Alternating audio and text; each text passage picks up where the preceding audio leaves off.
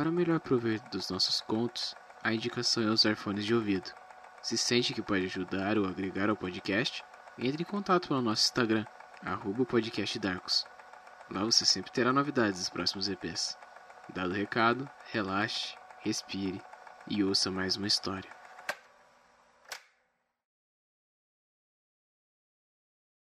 Bom, possível que esse seja o último EP de Darkos de 2021. Quero agradecer a todo mundo que apoiou, deu ideia, fez alguma crítica. Já adianto a todos um Feliz Natal e um ótimo Ano Novo. Fiquem bem e bora pro episódio.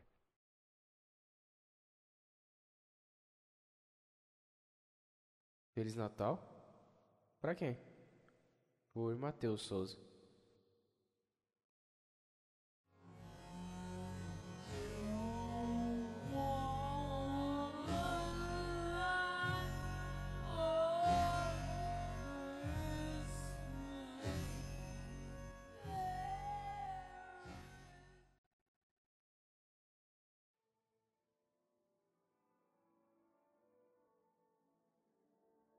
É, chegou aquela época do ano.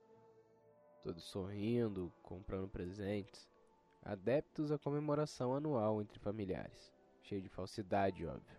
Época que só faz as pessoas gastarem o dinheiro que não têm. Nem sempre odiei essa data tão esperada pelas crianças, eu acho. Talvez sejam as únicas que realmente aproveitam e não veem toda a dor de cabeça que causa a simples existência do Natal. Não sou um Grinch ou um Sr. Scrooge, como deve estar pensando. Sou apenas um cara que não acredita mais que essas datas familiares e de tanta esperança sejam reais. Como há pouco disse, é apenas para arrancar dinheiro de pessoas desesperadas por aceitação e interesse. Tenho meus motivos, muitos não entendem, vocês não entendem. Vou contextualizar um pouco. Era véspera do Natal e eu e meu irmão brincávamos do lado de fora de casa. Nevava e obviamente corríamos jogando bolas de neve e montávamos nossos bonecos de maneira mais horrenda possível. Existia certa animação por termos ido morar com nossa querida avó. Era nosso primeiro Natal que passávamos com ela. Infelizmente, durante aquele ano, nossa mãe havia falecido por conta de um aneurisma. Meu pai, inconsolável, começou a beber e ficar fora de casa durante longos períodos. Muitas das vezes aparecia com uma caixa de pizza já previamente devorada, nos entregava e nos mandava fazer tarefas que, ao meu ver, hoje eram bem inúteis. Como ficar secando água que caía das goteiras dentro da nossa casa. Outras vezes era apenas violenta e nos espancava até cansar ou começar a chorar por, sei lá, culpa talvez?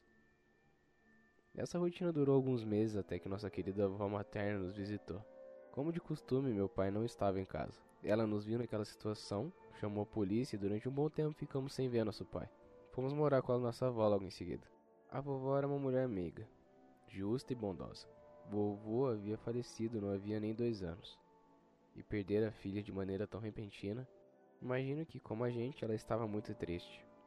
Mas ela não esboçava. Talvez para não afetar o emocional do meu irmão e o meu. A gente corria e, enfim, a alegria estava consumindo meu ser. Ficava imaginando os presentes que receberia dela. Que trabalhava muito como cuidadora de uma casa de um casal bem rico da cidade. Foi ficando tarde da noite e nem percebíamos o escurecer. Até que aquela alegria esvaiada foi substituída por dúvida e preocupação. Vimos luzes de cores vermelhas e azuis vindo da parte da frente de casa. Uma sirene, uma voz gritava entre os alardes da sirene. Alguém em casa? Alguém em casa? Logo após os gritos, ouvíamos batidas fortes na porta. Corremos e atendemos a figura que, na minha visão, era gigantesca. Era apenas o policial que, ao nos ver, não segurou e começou a se debulhar em lágrimas. Eram más notícias que aquele homem tinha.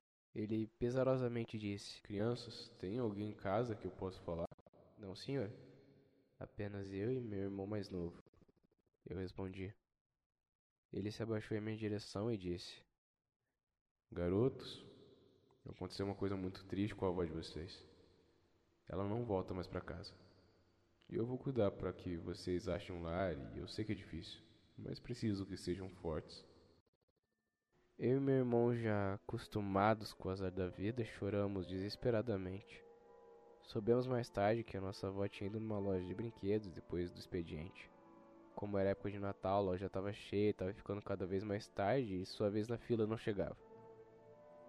Mas esperou pacientemente para comprar nossos presentes.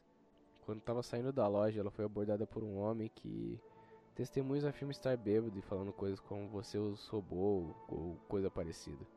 O homem então puxou uma faca e, sem que ela conseguisse se defender, a apunhalou no estômago diversas vezes. Ele fugiu levando os presentes e, como o sortudo que nós somos, nunca foi pego. Já fazem 15 anos desde aquela história. Muita coisa aconteceu. Fomos adotados por um casal que, bem, como eu posso dizer, não eram ruins, mas bem rígidos. Não foi uma vida alegre, muito menos cheia de amor, mas fomos bem tratados e aprendemos a ser educados. Sabe, durante essa época eu me sinto como aquele garoto, indefeso, sozinho e desamparado. Principalmente nesse ano, pois há algumas horas, ao abrir a porta da minha casa, me deparei com uma caixa de presentes. O papel está bem velho e tem um cartão com uma letra bem feia, mas com uma caligrafia bem familiar que lembram muito os cartões que minha avó escrevia. Quando eu abri a embalagem, era um trem que eu pedia tanto a minha avó que me desse. Exatamente o que era lançado na época que ela foi assassinada. Não sei dizer, mas acho que a pessoa que matou meu anjo da guarda tá de volta e quer conversar.